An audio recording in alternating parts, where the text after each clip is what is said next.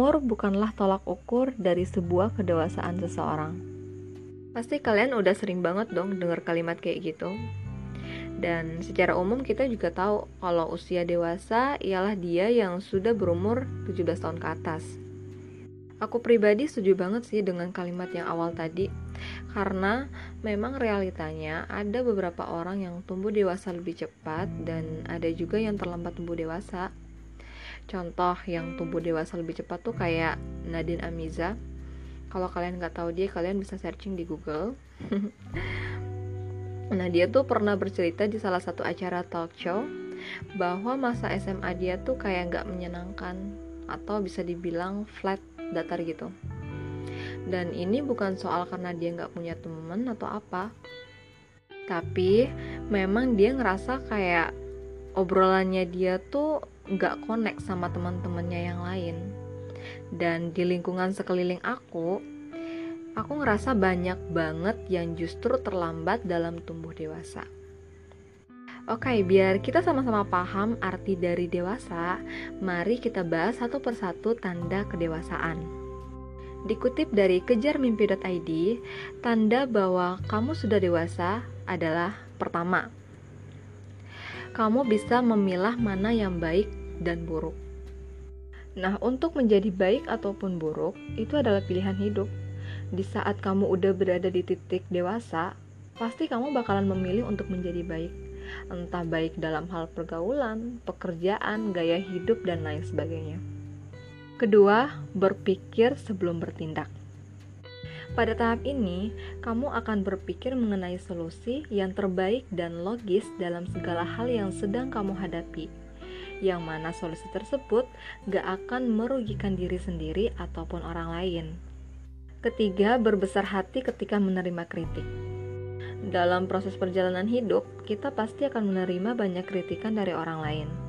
Nah, dari kritik tersebut juga bisa dijadikan sebagai bahan untuk introspeksi diri Memang, gak mudah untuk menerima kritikan dari orang lain.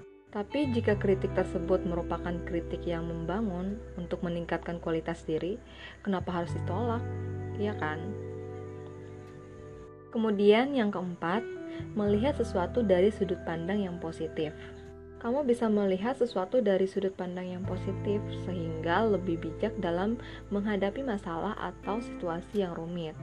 Selain itu, kamu bisa membuka diri untuk menerima pola pikir orang lain dengan pendapat yang berbeda-beda dan terbuka untuk berdiskusi sehingga wawasan dan pikiran kamu bisa terbuka. Kelima, mencari solusi, mengakui kesalahan dan tidak menyalahkan.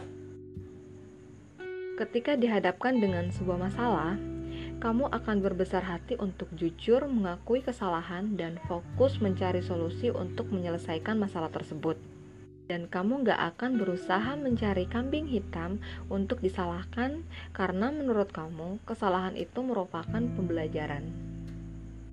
Nah, yang keenam, bisa mengerti orang lain. Kamu bisa menyelami perasaan orang lain dan mencoba melihat segala sesuatu dari sudut pandang orang tersebut.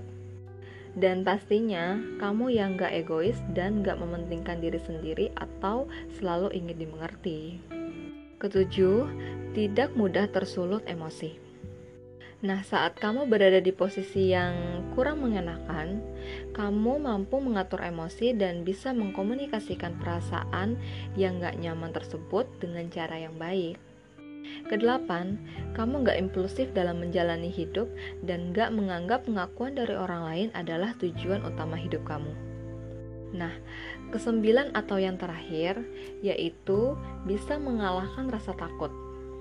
Kalian tahu sendiri kan, rasa takut adalah musuh terbesar dalam hidup yang harus dikalahkan dan gak boleh jadi penghalang kesuksesan kamu dalam mengejar mimpi atau menjadi penghambat kebahagiaan kamu. Itulah beberapa penjelasan dari tanda-tanda kedewasaan. Sering banget aku ketemu sama orang-orang yang terlalu terpaku pada kalimat umur bukanlah tolak ukur dari sebuah kedewasaan seseorang. Karena gini, salah banget kalau di saat umur kita udah 17 tahun ke atas yang tandanya sudah pada umur dewasa justru kayak masih kekanak-kanakan. Pada fase beranjak dewasa, kita pastinya perlu beradaptasi dengan kerasnya kehidupan orang dewasa.